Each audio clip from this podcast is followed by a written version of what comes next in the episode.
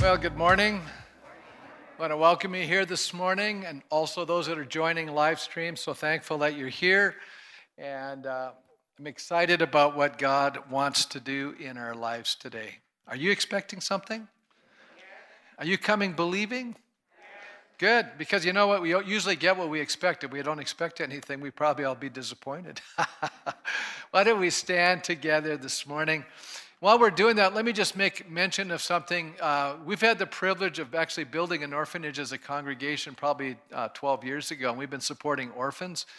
And so every once in a while, uh, we have to recalibrate because everybody's commitment is different. Some can go for a year, some, you know, uh, maybe because of the COVID difficulties, have had to step away from supporting orphans. But if you're interested, we probably need about 20 plus uh, people to step up. It's $40 Canadian a month. You get to support an orphan's uh, shelter, food, clothing, education. That's pretty good price. 480 Canadian one-time gift will take care of an orphan. So uh, I believe that that's part of uh, walking with God as a Christian, that we do these kinds of things, that we care for the widows and the orphans and their affliction. The Bible says that's pure religion before Almighty God. So uh, if you have the resources and you feel God's prompting you to do that, uh, just let us know and we'll be happy to sign you up.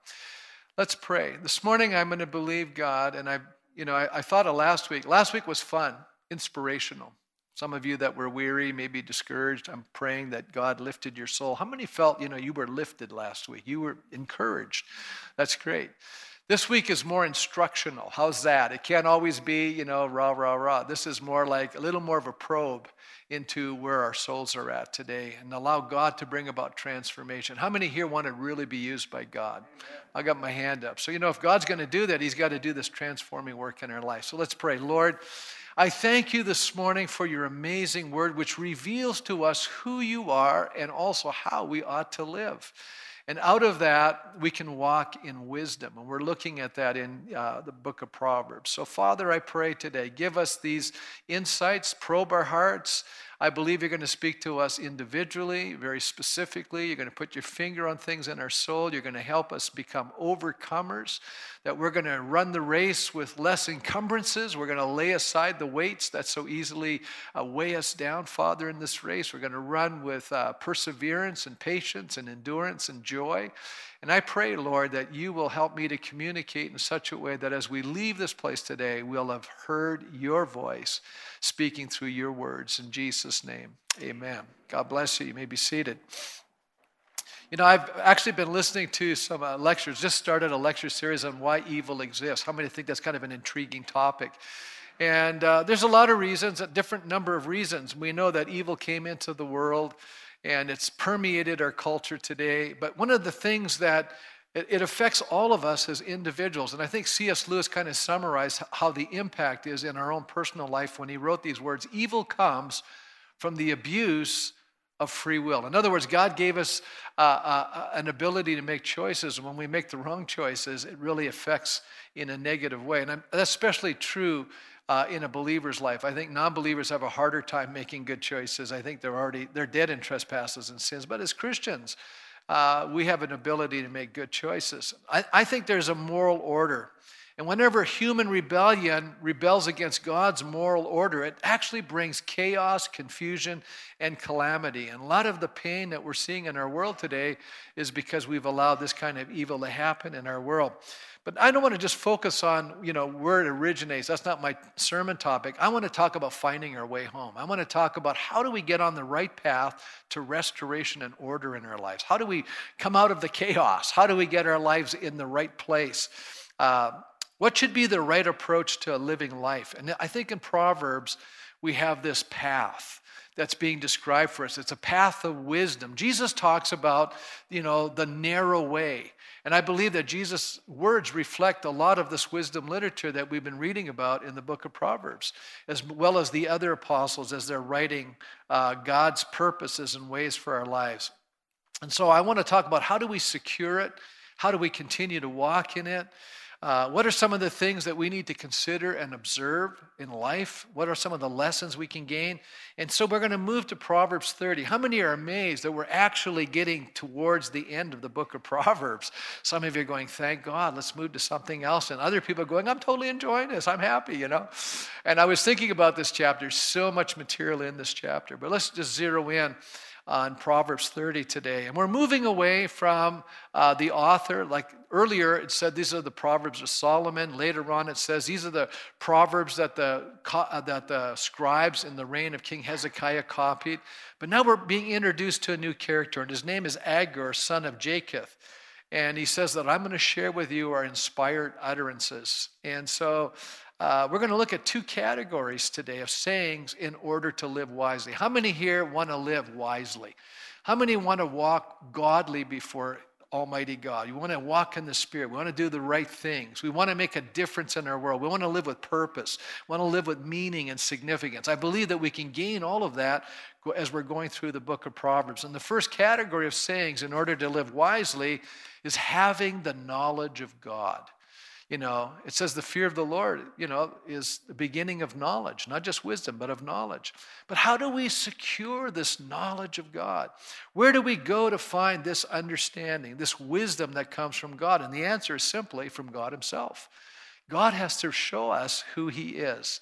It takes the work of the third person of the Trinity, the Holy Spirit, to make God known to us, to make Christ the Savior known to us, to reveal to us God's ways and purposes. Yes, we have the word of the Lord here. We'll look at that in a minute. But we need the work of God's Spirit to make this uh, real in our lives. What wisdom basically only can come through divine revelation. It's, it's a, we have a revealed religion. God has to make this, has to open our heart, give us the understanding. It's not about just human ingenuity and intellect. It's about God saying, This is who I am. And He makes it understood to us. Now, verse 1 here in Proverbs is the most difficult verse in the entire book. And I'll explain to you why briefly. It's more, the most difficult because they're all nouns, the first verse. And the translators, now you know that the Old Testament's primarily in the Hebrew language. So we're translating it into another language. Does anybody here know more than one language? How many know more than one language? How many know that sometimes it's difficult to bring an idea into another language? Sometimes there isn't that concept there. And sometimes, you know, we just don't have the words that translate. You know, so we're trying to bring an idea across. So here they are. They're looking at these words, and uh, we we get first of all, they're all nouns, and so scholars are arguing over what do they mean. Some of them think, well, it just means the name of people. And then, of course, in the Hebrew language, names also have meanings. And so they, they're saying to themselves, do these names then mean this? And this is how we should interpret that. I'm just giving you a little of the pressure that these translators have. You know, I think it's fascinating. One of the words is massa, which could be a place, or it could mean the word utterance or oracle. Here, Agur is mentioned, but this is the only place. So he's not mentioned anywhere else in biblical literature or in extra biblical literature. So people go, Who is he? And why is he speaking in the canon of Scripture here?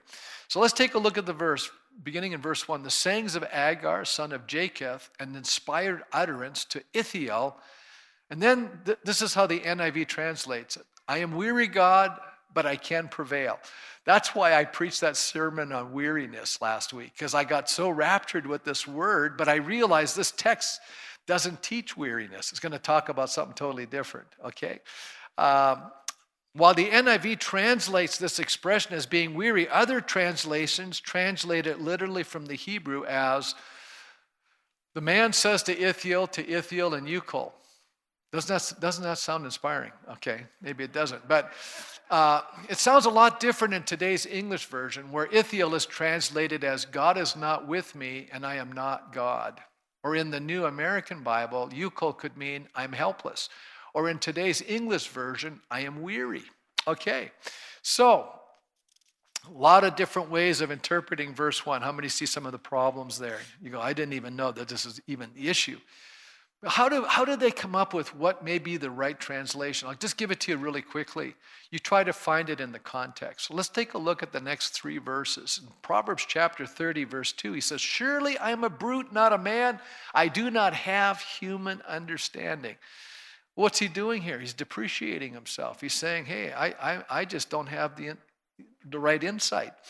Uh, so, so, what's the point? The point here in this context is that I'm trying to get to know who God is. Verse 3 says, I have not learned wisdom, nor have I attained to the knowledge of the Holy One. In other words, who's gone up to heaven and come down? Who's the person that's actually ascended to heaven so he knows who God is? Or whose hands have gathered up the wind? Or who has wrapped up the waters in a cloak? Of course, the rhetorical question, the answer would be only God does that. Who has established all the ends of the earth? What is his name and what is the name of his son? Surely you know. So I think there are two ideas primarily that flow from this uh, self deprecation of uh, the speaker. And the first is that the knowledge of God can only come from God. In other words, we can't get to know who God is unless He tells us who He is. That makes sense. God has to reveal himself to us. And how does God primarily do that? Through two things. One, the fact that he's created this world declares that there's a creator. Now, I know that we're very sophisticated in the 21st century and we come up with ideas that there is no God, there's other ways to understand our world. But let's be realistic. Even the brightest minds, scientists today, you know, are struggling because they go, look at the design in our world today. There had to be a designer. And so now we have a whole new category of people talking about intelligent design. Isn't that interesting? But I think it's a declaration that God exists, that He is, and that He's powerful, and that He's a designer. And when we look at the human body, we marvel at just the, the way God fashioned and made us. So these things declare God, but there's something even more specific, and that's His Word. God has revealed Himself through His Word. He's revealed Himself through the person of Jesus Christ, who is the living Word of God, but He's also revealed Himself through these words that we're studying right now, this, the canonical scriptures. He goes on to the second idea is that the wise person recognizes what they don't know. You know, isn't it amazing? You know, if you have a little bit of knowledge, it can be really dangerous because you think you know too much, or else you know everything. How many know when you're 18 you know everything? You know, and then by the time you're in your 40s and 50s, you realize how little you did know. You made all these mistakes and realized there was a lot of things you wish you'd known better, right? Uh, that's all part of getting experience. And I like what Dr. Longman writes. He says, Those who are truly wise must first acknowledge their ignorance. How many know that if you think you know everything, you're not open to learning? But the moment you say, you know, I think there's room for improvement, there's probably things I don't know that I need to know, and you start hunting and searching and learning, it's powerful. Agur is obviously not someone who is, quote, wise in his own eyes. Remember, the Bible says, trust in the Lord with all your heart. Don't be wise in your own eyes. You see, the foolish person, the person who doesn't know God, is full of themselves. They're wise in their own eyes. But a wise person, someone who really knows God, recognizes I don't know everything. I need to trust God so that my life will work a lot better because God obviously knows the future and He knows me and He knows what's going to happen. So I'm going to trust God. So people who first uh, must recognize their own ignorance before they can turn to God for true insight. And those who think they're wise, they don't think they have to put any effort into the acquisition of insight, which is true. In verse 4, we see the question who has gone up to heaven and come down? What do you think the answer is? No one. No human being has, you know, scaled into heaven on its on his in his own way to get to know who God is. So the question is a rhetorical question. The answer is nobody's done that. And yet we get an insight from the New Testament that's really beautiful. And I love it. Jesus is talking about to a religious leader by the name of Nicodemus. And he says something very profound in John chapter 3, verse 12. He says, I've spoken to you of earthly things, and you do not believe. How then will you believe if I speak of heavenly things? And then he says these beautiful words in verse 13 No one has ever gone into heaven. See, he, Jesus, it's almost like he's quoting this verse in Proverbs. But then he says, Except the one who came down from heaven, the Son of Man. Now, how many recognize in that statement that Jesus, that's a self designation? He calls himself the Son of Man over and over and over again in the Gospels. Jesus is the one who came from heaven to earth. So, Jesus came to reveal the Father to humanity. And that's why Jesus could say to his disciples, If you've seen me, you've seen the Father. You know, what I'm saying is what the Father's saying. I only speak what the Father tells me to say, and I only do what the Father tells me to do. So, if you've seen me, he says, you've seen exactly what God is like. Because really, in a sense, what is he? Jesus is God become a man. He's the one who left heaven and came to earth. What a beautiful picture. Now, we also move from the acknowledgement of God Himself revealing Himself through the person of Christ, but here in Proverbs, we get in verse 5 that God reveals Himself through His Word. It says, Every word of God is flawless. He's a shield to those who take refuge in Him. Do not add to his words, or he will rebuke you and prove you a liar. Now, the reference to word in verse 5 here brings the movement full circle from Agur's opening statement of exhaustion and ignorance of the word of God. Agur dramatically states that only God can give him heavenly knowledge, and that knowledge is contained in reliable words from God. Isn't that beautiful? So you and I can know God. That's what he's saying. You and I can only know God when God speaks to us. You and I can only know God when God reveals himself, and God primarily does it through, I've already said, the person of Christ and the word of the living God. That's the way he's going to do it. That's what we need to understand. And then we hear the right response to this message. We hear the specific prayers to live a life of moderation, which is continuously coming through the book of Proverbs. Now, two weeks ago, I spoke on self control. Anybody here heard that sermon? How important self control is in our lives. And, you know, as human beings, we get into trouble when we go to extremes.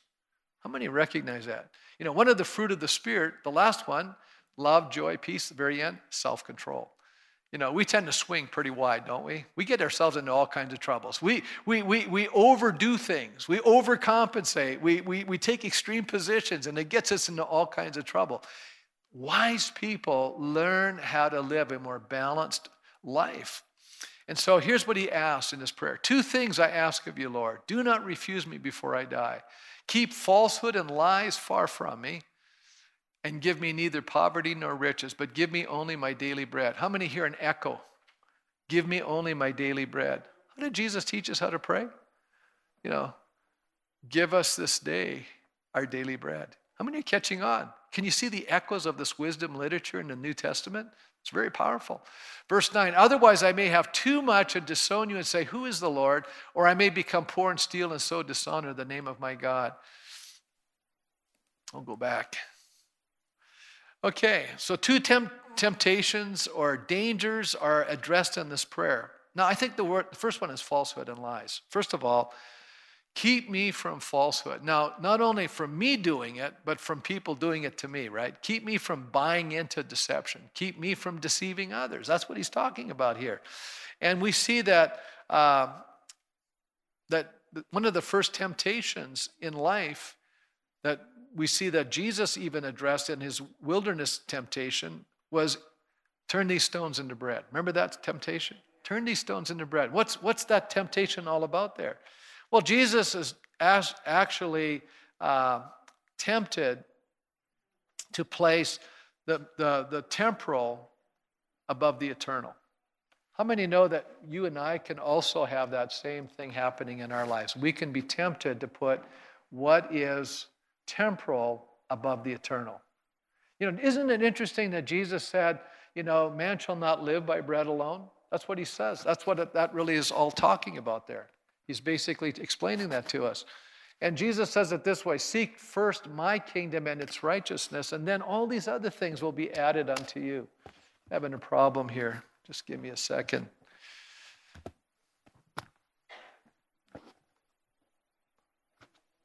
Yeah, this new microphone. There, I'll get it. You know, my family and I, we've been doing a devotional called Walking with Jesus, a journey to the cross. And it's interesting that the writer defines temptation as anything that promises satisfaction at the cost of obedience to God. Isn't that a powerful definition? You know, we're all tempted. You know, Satan says to Jesus, Bow down to me, and I'll give you all the kingdoms of this world. That was a temptation. You know, you can secure what the world has to offer if you'll just, you know, forsake doing what the Father wants you to do. You know, in a sense, Jesus was securing the kingdoms of the world, but he was doing it in a totally different way by laying down his life for all of us. So, throughout the book of Proverbs, we're urged to practice honesty, to speak the truth, to see lying as an evil. And, uh, but I think the biggest one is the one that we do to ourselves. Isn't that the most challenging thing that we could actually uh, live a life of deception? And that's why I think uh, in verse uh, in the Psalms here, verse 23, it says, "Search me, God, and know my heart. Test me and know uh, my mind." my anxious thoughts, sorry. See if there is any offensive way in me and lead me in the way everlasting. Now, why does he pray that prayer? Because how many recognize that so often we can't see the problems in ourselves? You know, it's always interesting. I think today we're so consumed with all the evil in our world, right? We just think, oh, it's terrible. There's bad stuff happening. Why is this going on? But can I just say that the primary thing that we can address when we speak to, about evil is the evil within ourselves, is, is the areas in our lives that are not right. If you want to look for evil, you get up in the morning, look at yourself in the mirror and go, okay, what's down there that really needs to be addressed? What's the evil that I need to address within my own soul? If you and I start doing, dealing with that, all of a sudden, we're going to actually make a big difference in our personal world. How's that? And I think from there, then we can make an impact on the lives of people around us. As a matter of fact, Jeremiah says it this way the heart is deceitfully, deceitful above all things and beyond cure. Is that a powerful statement? So, in our culture today, we're telling people they're intrinsically good. I'm going, no, we're made in the image of God, but sin came in and we have a propensity towards sin. And so, therefore, we're living in a state of self deception often. And it's beyond cure. Only God can re, uh, remedy the problem in our lives. We have to come to Him to be cured from the nature of deception in ourselves. We need to see ourselves as we really are. By the way, it's pretty shocking when you see yourself as you really are. You, you know, and here the Bible is actually like a mirror. It shows us the true condition of our soul. He says, Who can fully understand it? Who can understand the Word of God? I, the Lord, search the heart and examine the mind. In Proverbs, he goes on to say, Above all else, guard your heart, for everything you do flows from it. Keep your mouth free from perversity, keep corrupt talk far from your lips. So we can see that the issue comes from within us. The evil is coming. Actually, we have to address it in our lives. You know, I think we're so concerned about what's happening out there right now. I, I, see so many people wound up about what's going on out there, and we're not focused in on maybe we need to address the evil within before we can really effectively address the evil outside. That's my point. Okay, the second danger mentioned here is having more than we can handle. How many know that riches can easily corrupt us because we can start trusting them rather than the one who gives us the riches, which is God. Uh, and I think Moses had a lot to say about that and warned us in Deuteronomy chapter 8. Remember, they're going through the wilderness, they get up to the promised land, they're about to enter in. Moses is now reminding them. He says, Oh, by the way, when God really starts blessing your life, here's what you need to remember. When you have eaten and are satisfied, the danger is not when you're hungry. The danger is when you're satisfied. The danger is when life is going good. How many say that's probably true? When everything goes great, I think you got to have your guard up a little bit, just a little bit, because he says, Praise the Lord your God for the good land he has given you. What's he telling us to do?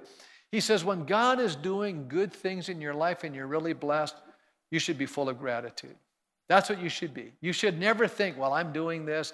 You should never feel like, you know, I'm, I, am i am moving on. You know, thanks God for the big help, big head start here, but now I can handle it. No, no, no, no. No, now is the time to be on our guard and say, okay, God, thank you, and I'm going to live to praise you and appreciate all that you've done for me. Verse 11 Be careful that you do not forget the Lord your God. Failing to observe his commands, his laws, his decrees that I'm giving you this day. What's he mean by this? I don't think what it means is that you and I forget who God is or forget it. We forget God when we disobey Him. We forget God when we turn our back on Him. That's what it means by forgetting God, okay?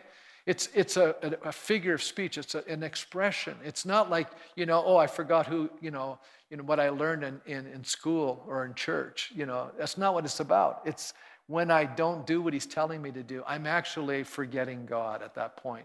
Verse 12 Otherwise, when you eat and are satisfied, when you build fine houses and settle down, when your flocks and herds grow large and your silver and gold increases and all you have is multiplied, then your heart will become what? Proud.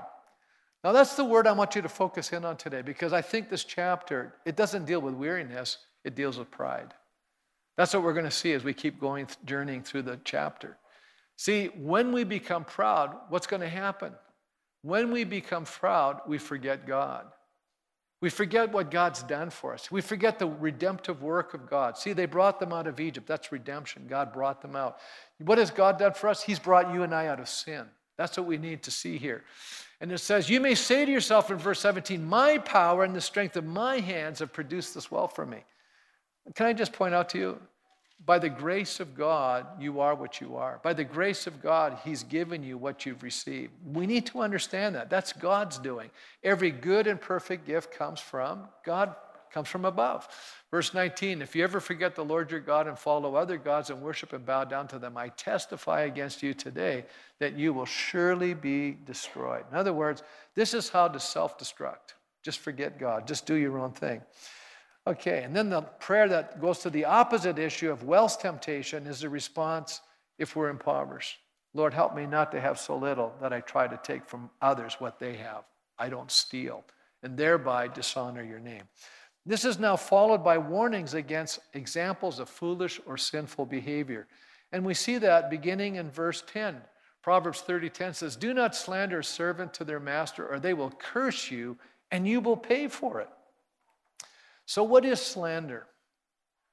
Slander is saying uh, things about people that are not true.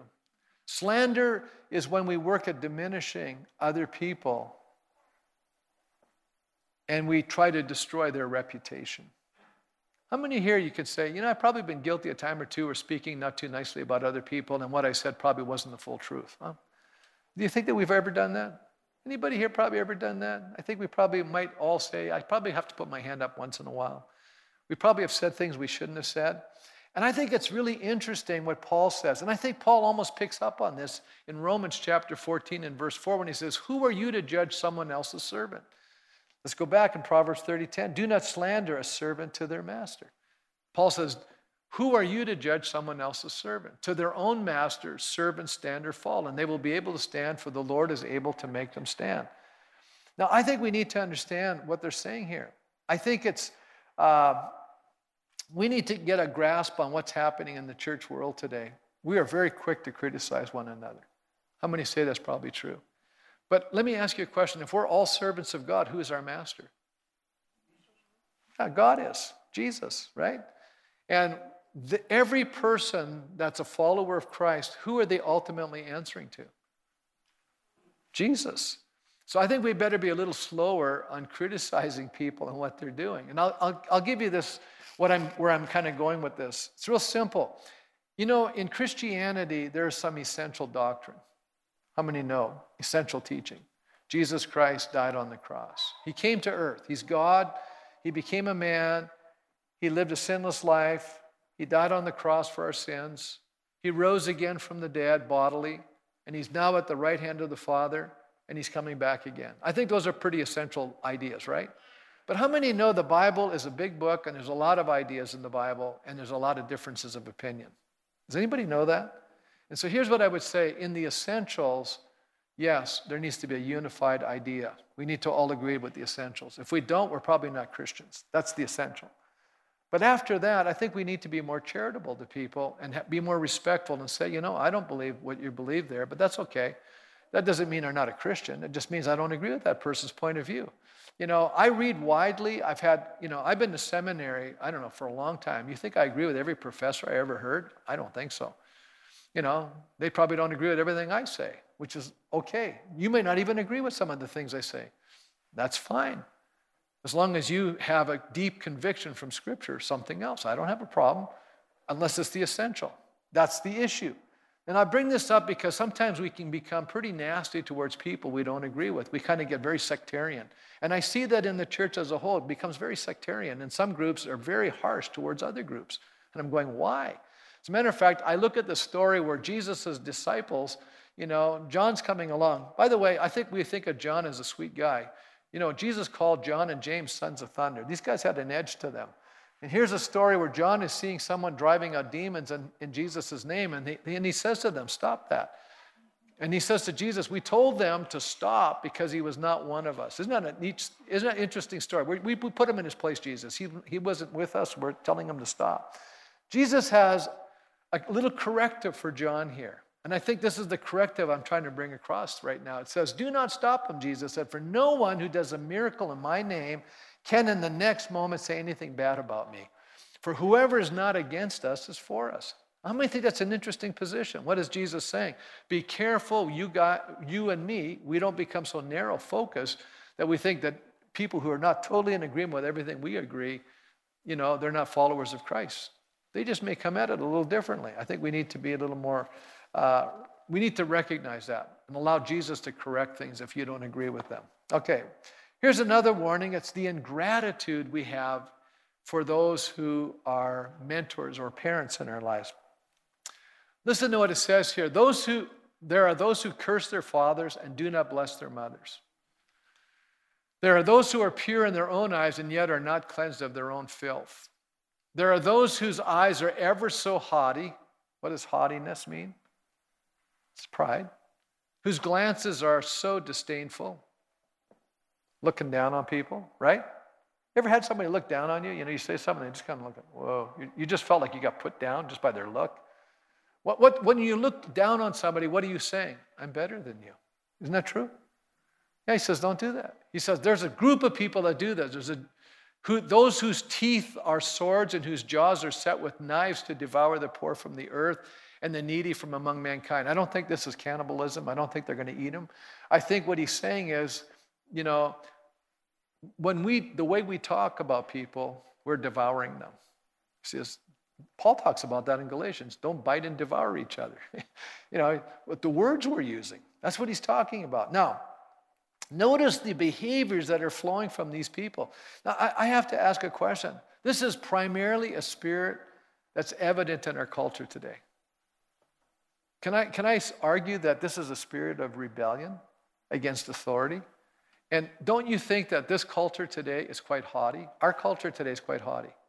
You know, we look down at the past and we go, these guys are all idiots. Their ideologies were all wrong. We're tearing down all the statues. Everything that people honored in the past, we're speaking evil of today. How many think that we're this generation? He's describing us pretty clearly right here as being, this is what's going on. How many can say, I can see that? Can anybody see this besides what I'm, what I'm sharing? Do you see it? Now look what Paul says, just to reinforce this idea. And I think, again, I keep going back to I wonder where Paul gets these ideas from. I think they come out of passages like this. This is what he writes in 2 Timothy chapter 3, verse 1. He says, But mark this. There will be terrible times in the last days. Now let me just let me just give you something about the last days. Because I think when we think of the last days, we go, Oh, we're in the last days. And I'm going, Yeah, you're right. But we've been in the last days biblically since the day of Pentecost. That was 2,000 years ago. So, what is he saying? We're living in an age right now that the Bible classifies as the last days. And these are the characteristics of people who live in this age. And here's what Paul says about them people will be lovers of themselves. Are we seeing that prevalent in our culture today? People are primarily about themselves. You know, they're lovers of money, they're boastful, they're proud, they're abusive, they're disobedient to their parents, they're ungrateful, they're unholy, they're without love, they're unforgiving, they're slanderous, without self control, brutal, not lovers of the good. By the way, I'm just describing all the characteristics of what Paul, uh, of what the wisdom writers would say would be folly in the book of Proverbs. These are unwise people. These are ungodly people. That's what he's describing, the ungodly. He says they're treacherous, they're rash, they're conceited, they're lovers of pleasure rather than lovers of God. You go, what a bunch of bad people here, right? How many see that? How many, when you look at this list, who do you immediately think of? All the people in the world, right? But let me look at the next verse. Having a form of godliness. Uh oh. Having a form of godliness but denying its power have nothing to do with such people. So, what is he saying here? He's saying, listen, folks, we need to understand something. And here's the big thing that I think we need to get we're in the church. But the church is a mixed multitude. Jesus talks about it in a parable. He said the sower went out to sow. He sowed the good seed. The crop came up, but during the night when they were sleeping, an enemy came along and sowed bad seed into the same field. And the next day when they woke up, of course, it's a metaphor, it's a picture, right? The weeds are, were already growing with the wheat, you know, with the crop. And so they raced to the master and said, Should we get rid of the weeds? And he said, No, no, no, just leave them grow side by side. He said, At the end of the age, the angels will actually make the distinction. They'll actually separate the, the good from the bad. Isn't that, how many think that's a fascinating parable? What, what are we learning there? It's not our job to be winnowing out who's who in the church, but we have to understand it's a mixed multitude. Now, why, why shouldn't we take them out? Because you might be pulling up the weed, the, the right, you don't know who you're pulling out. You think you know, but you don't. Nobody knows the human heart of a person sitting next to you. And you say, well, yeah, but I can see they're not doing the right thing. Well, yeah, but they might be a believer struggling with an issue. And the other person may look like they're a Satan, may be conforming outwardly to the moral standards, but inwardly they're, they're desperately wicked and they're, you know, good Pharisees. How's that? Whoa, boom, right? But here's the good news. This is what I love. You know, there's a little difference between the natural crop and the supernatural crop because what can happen in a church, let's say you got people that aren't saved sitting in a church thinking they're Christians, and then all of a sudden one day the Spirit of God comes on them and they realize, you know what, I've never really repented. I really don't know Christ as my Savior, and they get saved. All of a sudden they get transformed from being a piece of weed to all of a sudden part of the crop. Isn't that beautiful? So that's, you know, we have to learn to be patient with people. That's what I'm trying to get across here because it's really easy to make quick judgments. But let me move on to the second part of this categories, and it's to live with understanding before God. To live wisely is now reflected in a number of what we call numerical proverbs. And I think these are so interesting. Here we discover that there are some things that are never satisfied, absolutely amazing, incredibly challenging, apparently small yet wise, and ultimately majestic in their station in life. And he begins with the introduction of the leech. Isn't that a great example? Look at verse 6, 15. The leech has two daughters. Give and give, they cry. There's three things that are never satisfied, four that never say enough. You know what a leech is? There's a little creature that gets into you and starts sucking blood on you, and they don't contribute anything good to you. Many think that's problematic? Right? And so he's saying the leech only takes, it doesn't give, and it's never satisfied. And then he goes on to give us uh, things which are never satisfied. And he names them. He says the grave, the barren womb, land which is never satisfied with water, and fire which never says enough. Now, we know that people are constantly dying. So the grave is never satisfied. That's what he's saying. How many know as long as we've been on this planet as human beings and sin entered into the world, people have been dying. And people are going to keep dying. And uh, I hate to shake everybody up, but no matter how many things we do to protect ourselves from all the problems in the world, we're still going to die one day. Anybody figure that out yet? How many kind of figure that out? It's going to happen. You know, nobody wants to talk about that, but that's the truth. You know, then the next one is the barren womb. But I want to just give this to you in an Old Testament concept. And it's really simple. Most of the ancient Jewish people had an underdeveloped understanding of the resurrection. If you only have the Old Testament, you don't have the New. You and I read the Old Testament through a lens called the New Testament. So we a lot of times are imputing ideas in there that are not there. And so when a Jewish person, especially at the beginning of the Old Testament, their whole concept was that they went into the grave and that was it. And so for them, the idea was that you perpetuated your life by your children. And so to be barren was a deep curse. So then you could not have a, a lineage. That's the concept. So that's why this was a big deal, the barren womb. Then it says, land which is never satisfied with water. Now, who's writing these? Well, this is coming out of Israel. How many have ever been to Israel? I've been there. How many know the biggest issue Israel's faced with is water? They don't have enough water. Water. If you go talk to these guys, they'll talk to you about water. They, you know, they can't get over how much water we have in Canada. But there they have no, a little river. The Jordan River is a tiny, it's, it's smaller than most, it's, it's like a creek in Canada. I'm going to tell you, it's just not that big. How's that? That's a shocking statement for most of us. Isn't that amazing? And then you get down to a place like the Dead Sea, and you're down to the, like the place where the Essenes lived in Qumran, and what happens there is they get flash floods. And so they may not have rain for three months, and then all of a sudden water comes gushing in. So they create little irrigation things to pool the water so they can actually retain water. Water's so precious to them. And so they're saying this land is never satisfied, never has enough water. And then finally, fire. How many knows as long as there's something combustible, fire keeps going? You got to stop feeding the crazy thing or it'll keep going. You know, one of the things that we need to realize that uh, contentment is not attained by getting more. See, we live in a deceptive culture. Here's the deception you will be happy when you have this. Do you know that's a lie? Advertisements telling each one of us every single day, you'll be content when you have this product. Can I tell you that's all bogus? Contentment is not attained by getting more. Contentment is attained by accepting what you have and being thankful. I'm redefining contentment. See, listen to what the Apostle Paul says. I'm not saying this because I am in need, for I've learned to be content, whatever the circumstances. How many think contentment is an amazing thing? To just learn to be content. He goes on to say in verse 12, I know what it is to be in need. I know what it is to have plenty. I've learned the secret of being content in any and every situation. Whether well fed or hungry, whether living in plenty or living in want, whether we have COVID restrictions or no COVID restrictions, I've learned to be content. How many can say that? Wow, listen to what he says. Here's the secret I can do all this through him who gives me strength. In other words, if you and I have Christ in our life, we can have contentment. Isn't that beautiful? And it's not by getting more, it's by being happy with God already has blessed us with and being thankful for it. Okay, you will think about that. Things that are amazing and mysterious, and I would even write instinctual, because wisdom is instinctual. It's, Proverbs 30, verse 18 says, There are three things that are too amazing for me, four that I do not understand the way of an eagle in the sky, the way of a snake on a rock, the way of a ship on the high seas, and the way of a man with a young woman. Now, here we see these are riddles. And if you go back to chapter 1, when you read the introduction of the book, the, you know, the uh, prologue, he talks about wisdom is understanding riddles. Now he's going to give us some riddles here. These are riddles. So, what is the riddle? Each of these move in a certain manner in its environment. How many know the eagle soars in the sky, the snake slithers upon the rock, and the ship glides through the waters? But in the four examples, we have the way of relating properly and in a God designed manner, reflecting wisdom.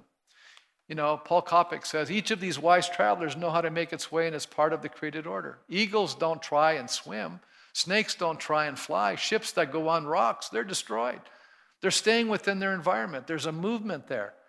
And then he says this. This is interesting, and I'll, I'll, explain why he uses the next statement. He goes, Therefore, men and women who despise the mystery of love and sex and move outside of its boundaries are like those who step out of their place in a created order and cause the earth to tremble. Now, you go, how does he come up with that with a way with a man with a young woman? Why does he why is he interpreting this as an abuse of uh, proper sex or the boundary of sexuality? Because the very next verse tells you something. This is the way of an adulterous woman. Or I could say, man, she eats or he eats and wipes their mouths and says, I've done nothing wrong. So, in the context, it's basically saying God has a position and a place for everything in life. And how many recognize that when we go outside of God's designation, we suffer? The people around us suffer. There's pain. Families are destroyed because of it. And we need to understand that there are actually negative consequences. And then this idea of she eats and wipes her mouth is the, again, this idea of eating is consuming. And she's consuming in illicit relationships, and she sees nothing unhealthy about what she has done. As a matter of fact, we're warned against this behavior throughout the book of Proverbs. And then there are things that are destructive and difficult to bear. Verse 21 there under three things the earth trembles, under four it cannot bear up. A servant who becomes a king, a godless fool who gets plenty to eat. And then it says, a woman who's not loved and gets, uh, let me just find that, verse uh, 23 here. A contemptible woman, that's a hated woman or an unloved woman who gets married, and a servant who displaces her mistress. Let me just, in the ancient Near East thinking, the earth shakes when the natural order is disturbed. Here, the wisdom writers give two examples two male, two female examples of a world that's in distress. How many know when you give a fool leadership responsibilities, that's a dangerous thing? Now, what I mean by a fool here, remember the definition. This is a person who's not who lacks character. There's moral deficiency in their lives. And so let me explain what I've learned about leadership. You know, I've been a leader now for 39 years. That's a long time. So I think I have I can say something to this. And I'll just say it just really quickly. There's two things that are necessary to be a good leader. Number one, you have to develop the right character because what you do comes out of who you are. How many know that's true in all of our lives? What you do comes out of who you are. So you have to develop character. How many know character takes experience, takes time to develop character? Number two, you know, leadership is a skill. It's something you have to develop. Now, how many know that Proverbs is teaching a wise person recognizes what they don't know? A foolish person thinks they know. And people who think they know a lot of stuff do a lot of dumb things because they're not seeking other people coming in and helping them and assisting them in making decisions. And so they get into trouble. They make bad decisions. And then we, they make short sighted, irresponsible decisions, and they causes tremendous pain for the people around them. And then we rec- read here a, God, oh, a, a godless fool who gets plenty to eat. Why is, this, why is this something that's difficult? This is basically the rich fool that Jesus talked about who was building bigger barns. What was he doing? He doesn't understand stewardship. That when you and I are been given something by God, it's actually a stewardship. That you and I need to seek God and find out how He wants us to use it. But when we're a, a godless fool, what do we do with everything we get? We consume it upon ourselves generally. Isn't that true? And that's what people do. And isn't that, is that what God wants? Not necessarily. I think God's entrusting us with these things for a purpose. And then we read about the woman who's uh, unloved here. And I was reading, these scholars are debating is this a divorced person or is this just somebody who's just, you know, never been, you know, shown love? I'll say it to you this way people who feel unloved and people who are needy, when they finally get married, a lot of times their motivation is so that this person will meet my needs. And let me just say something about marriage. Marriage is not getting, getting someone to meet my needs. Marriage is actually having my needs met by God in order for me to give something to someone else. And when two people come with the right understanding, it enriches the relationship. But when you have two needy people coming into a relationship, it's going to cause a lot of challenge. And you're going to have difficulty in that relationship. And so I like what Harry Ironside says this an unamicable and vindictive in her disposition. This is the unloved woman. She destroys the peace and happiness of her husband and her children because, you know what? She's hurt. She's a hurting unit. She's going to hurt other people. That's what he's basically saying. And then the last example he uses is the servant girl who displaces her mistress. Now we see the story in the book of Genesis how Hagar displaced Sarah when she became pregnant, began to despise her. But most of us in this room go, I can't even relate to that story, right? Can I give you a modern application? And I'm not, I'm not going to pick on the young woman or the, I, I can pick on the older man too, but here's a couple. The man has been married for a long time and then he finds a younger woman, ditches his wife, and marries the younger woman. I think that's a good illustration here, you know, where the young woman is displacing her, the, the woman of the house in a sense. And how much pain has that created over time? And how, how about the husband whom the scriptures are teaching in the book of Proverbs? It says, you know, love the wife of your youth and value her. And you know, I'm going to say, I'm going to make a statement here that'll really encourage you, I think. The longer you're married, if you can keep growing as people and get closer to God, the better your marriage becomes. Amen. That's the truth. Yes, we need to hear that today because a lot of people say, Well, I'm not happy. I'll just go find someone else. I'm going, No, work on you. Pray that God will work on your spouse. And as you mature together, your marriage will get better. And, and I think that's important. We need to hear that message because we're not hearing that in our culture today. The fourth set of fours are those things that are extremely small but wise. We have these amazing examples. Four things on earth are small, yet they're extremely wise. Ants are creatures of little strength yet they store up their food in summer. Hyraxes are creatures of little power, yet they make their homes in the crags. Locusts have no king, yet they advance together in ranks. And the final one is a lizard can be caught with the hand, yet it's found in king's palaces. Here, wisdom that is applauded is the skill to survive. The ant works when it's got its opportunity in the summertime. Uh, this is an argument for saving. So it's not, you know, God's not against saving money. See, you have to, how many, you have to have a balance. Here's the end He's storing up, so there's an hour when He won't have it. This is a good example when you're younger, store up for your old age. You know, here's an example. You know, store up for a time when you don't have it, like a rainy day. I always tell people, you know, give 10, save 10, live on 80. And if you, as later on, you'll be able to do even more giving. Your giving levels and your saving levels can go up if you learn that principle. Okay, let me talk about the next one, the hyrax. What's a hyrax? Well, that's a rock badger. And they have them in Israel. What are they doing? They hide in the rocks because they're defenseless and they use the rocks to protect their lives. That's wisdom. You know, using the, the, the community of the other rock badgers, they're signaling to each other, they're tunneling in community, learning to work together. The locust instinctively works and consumes in an organized manner. They don't even, even, they don't even need a king. They just instinctually go in ranks to eat their food. And then the little gecko, the lizard is the modern gecko here, can be found in the most opulent of surroundings. Isn't that great? They can get in where others can't. And then finally, there are the things that are majestic in manner. Proverbs 30, 29 says, There are three things that are stately in their stride, four that move with stately bearing. A lion, mighty among the beasts, who retreats before nothing, a strutting rooster, a he goat, and a king secure against revolt. And here we have examples of power and the absence of fear. While the previous examples were those that were wise without strength, these are kind of the, the examples of strength in their own realm. And we're reminded of an earlier proverb when we fear God, you know what happens? God removes the fear in our lives. Listen, the wicked flee, though no one pursues, but the righteous are as bold as a lion. Wisdom breeds this kind of courage.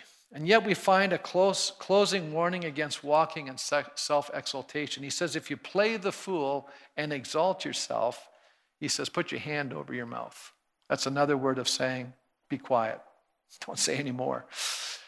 Paul Koptak says, so also the picture of four beings that strut carries a note of satire. This is how he interprets it. I think it's fascinating. A king with an army may be great, but there may be one even greater.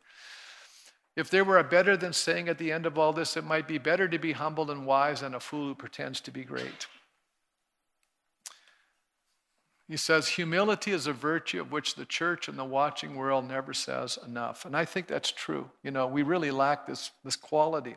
Why am I coming back to humility? Why is pride an issue? Because these, these are all expressions of pride. You know, as a matter of fact, when you read the very last verse, it says, For as churning cream produces butter, and as twisting the nose produces blood, so stirring up anger produces strife. And that's what foolish people do. They create strife. Where a wise person, as uh, Robert Alden says, is to make peace. And at times, you know, or Richard Clifford, sorry, uh, and avoids strife. Robert Alden says, Quarrels often begin when fools hold greedy or stupid positions. The problem could end quickly if they would just clap their hands over their mouths, which I put stop talking. But the more tenacious they hold on, the more belligerent they become. You ever met people like that? They got a strong opinion, they won't back down. It says it begins when they fall in love with themselves and their ideas, and it ends up in a bloody battle in which righteousness rarely triumphs. So, how does evil come into our lives? Self will. We started the sermon there. What is self will? It's an expression of our dependency on ourselves rather than God. We're trusting and we're wise in our own eyes. We're not leaning to, uh, we're leaning to our own understanding rather than trust God. And so we're going to close the service right now by having you stand. And I want to just close with these thoughts uh, just to bring this message home to us, to bring us to our real basis in life. How do we he- deal with the anger in our world? Well, the answer is it starts with us. You see, I think we're, we're so busy focused out there that we miss that the beginning point is in here. We have to walk in humility. We have to walk in wisdom. We got to address the things in our lives that aren't right. Do you know what I, you know what I, I, I shared this in the first service. You know what happens is we see people in the world and they're doing the wrong thing. What do we do? We want to come along and criticize them. Or we see somebody in the church and they're struggling, come along want to criticize what they're doing. Maybe we don't even know them. It's easier to criticize unknown people. We just criticize them. But can I say something? Which is more powerful? To do that, we're confronting and criticizing, or to come alongside of someone. We know they're doing the wrong thing, but we come beside them and we say, Can we help you? And we start lifting them up. And a lot of these people, when they have someone coming beside them and lifting them up, begin to realize there is a better way. You see, when you think about the ministry of the Holy Spirit, He is a paraclete. It means to come alongside of. And God in your life and in my life, what does He do in our lives? But He comes alongside of us to lift us up and to help us. And so I'm going to argue today that, you know, one of the things we need to do as a church family, one of the things I need to do as a pastor, one of the things we need to do collectively is to come alongside of people. Even if you don't agree with what they're doing, even if you disagree, maybe they're doing crazy things. But I believe if we come alongside, start lifting them up, we're going to have greater impact in their life than if we come along and just criticize them. You see, Jesus came into the world not to condemn the world, He came into the world to do what? He came to save it. And you see, you and I, we're the Christ the world needs right now. The Spirit of the living God is dwelling within us. The Spirit of Christ is within us. And I believe that at this moment of time in this, this place, I'm going to let God be their judge, but I'm going to come alongside of them and begin to lift them up because that's what God's called us to do. And when we come alongside of people and show them that there's a better way to live, that we can help them, bring them on home. When I mean bring them home, we're bringing them to the Father. We're bringing them to God. We're bringing them to redemption. We're bringing them to deliverance from the evil within their own souls. An awakening comes within inside of them, and they realize, you know what, I've been doing the wrong thing all my life. Father, forgive me. And I've done things that are destructive and hurtful and painful. But you know, how do you, how do you bring people to a place of repentance? It says, and it's the goodness and the kindness and the, and, and the love of God and the forbearance and the richness of God's long suffering that's actually bringing people to repentance. And so I want to pray today. Why don't we begin? If we want to deal with evil, let's deal with it in our own hearts. If we want to really get into the life of other people, let's come alongside of them and lift them up. How many are catching on what I'm trying to say to us? that we should focus on the problems within us and lift these guys up. Let God deal with those guys. God will deal with people. Believe me, He can do it. It's powerful what He can do. And how many can see that maybe the challenge is that we get so full of ourselves that it's so easy. We become good Pharisees. We know all the rules, we know all the commandments, you know. But I want to just point out something. It was the Pharisees who fought with Christ. And it was these guys who crucified the God they said they served. And I don't want to be guilty of crucifying the God I say I serve. I want to be the kind of person that says, Lord, I want to be just like you. I may get criticized for helping this guy. I don't care. I'm going to be just like you. Jesus got criticized for helping sinners. Come on now. Isn't that true? And the only sinner that I need to focus in on is the one I look at every morning in the mirror. And I say, God, there's evil within me. Search me. Remove that stuff from my life. Get that junk out of me. With every head bowed today, I mean, it's so easy to, it's so, we can be so quick, we can be so quick to point out other people's faults. But many times, the thing we see, we're the most guilty of ourselves. Remember, Jesus said, if you're going to remove the speck in your brother's eye, make sure you take the log out of your own. Amen? And how many here today, the Spirit of God is now speaking to you and saying, you know what? I want you to deal with the evil in your own heart, but I want you to come alongside of people and lift them up. I want you to come alongside of people that are confused and they're lost. Maybe they're angry and they're spewing all kind of venom and all the rest of it, but come alongside of them anyways and show them a better way and lead them home. Amen? How many here say, I need help to do that, Pastor? I need God to deal with the pride in my own heart, first of all, the evil in my own soul. Lord, deliver us from these. It's so simple to get into. We get so critical, so angry, so frustrated with evil. But Lord, may it begin in my own soul. And Father, when I see the problems in our world, help me to come and be a solution giver. Help me to come alongside of people and help lift their burden and not just stack one more burden on top of them. Help me to be a lifter upper instead of a downer. In the name of Jesus, we pray. Amen. God bless you as you leave this morning.